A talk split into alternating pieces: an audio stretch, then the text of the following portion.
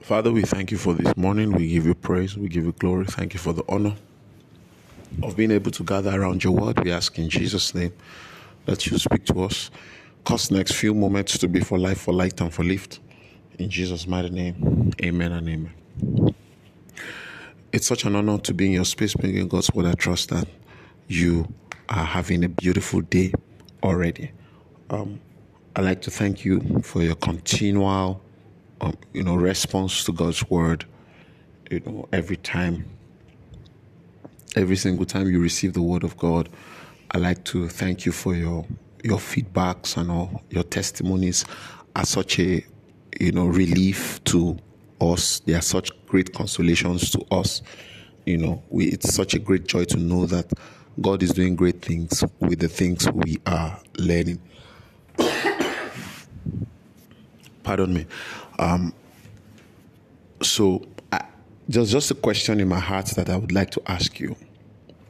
The question is this: Are you acting on the word of God? Are you are you really acting on God's word? You see, because while we are while we are pressing on in the on the subject of faith, one of the strongest things we must do is to define what is faith. Faith is largely acting on God's word. Are you acting on God's word? Are you receiving the word of God? Are you doing as the word of God says to do? Because there's a very interesting story that illustrates faith, you know, in the Bible, in Matthew chapter 8. And I, will just read out to us, and it will be a blessing. It will be a blessing to us. The Bible says, uh, uh, when Jesus entered into Capernaum, there came unto him a centurion, a military officer, beseeching him and saying, Lord, my servant lieth at home sick of the palsy, grievously tormented. And um, Jesus said unto him, I will come and heal him. Again, Jesus demonstrates his willingness to heal. So, faith for healing begins with the knowledge that Jesus is willing to heal. In the same way, faith for any other thing begins with the knowledge of his will. If you don't know the will of God, you cannot have faith for that matter. Your journey to faith begins by knowing that it's the will of God for that situation to change. Faith does not come to make God do something that he has not that he is not willing to do. Faith is not a technology by which we force God into doing something that he is not already willing to do. That, so that that's very important. If your faith is going to work, you must know that God is more willing for you to have that miracle than you want to have it. These are the matters that defeat us in faith.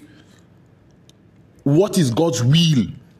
Faith faith is not just something you begin to exercise. You must know the will of god on the subject. So anyway jesus says i will come and heal him. The centurion answered which is where i'm going. He said i'm not worthy that you should come under my roof but speak the word only and my servant will be healed. Why? I am a man under authority having soldiers under me. And i say to this man go and he goes. And to another come and he comes. And to my servant do this and he does this. When jesus heard this he marveled, he marveled and said to them i have not found so great faith no, not in Israel. This is the point. What he's saying is this the same way that my servants respond to me and my soldiers respond to my orders, God's word will walk in your mouth in that same way. So he's saying, he's saying there, you know, literally, he's saying there categorically that the word of God is more than enough. For a man of faith, God's word is more than enough a word from God is more than enough. Faith is the ability to act on God's word, waiting for no other evidence. You don't need any other conviction. You don't need there to be a cloud in the air. You don't need there to be um, a, a, slight sign that the things are about to change. I believe very strongly that they walked around Jericho. The Israelites walked around Jericho for six days and there was no crack on the wall. There was no single crack on the wall. It would not have been recorded as a significant miracle if the walls were cracking gradually. But faith is able to take the evidence of God's word as final. The centurion is saying, When I speak to the servants, I don't go to follow them up to see whether they will do it. It will be done. I am a man under authority. So, a man of faith knows the integrity of God's word and he leverages it. My question is, are you acting on God's word? Because that man believed God's word. That's what he was saying. What Jesus was saying is that Israelites don't believe the word of God the same way this man believed. if you do not act on God's word, there is no sign that you believe.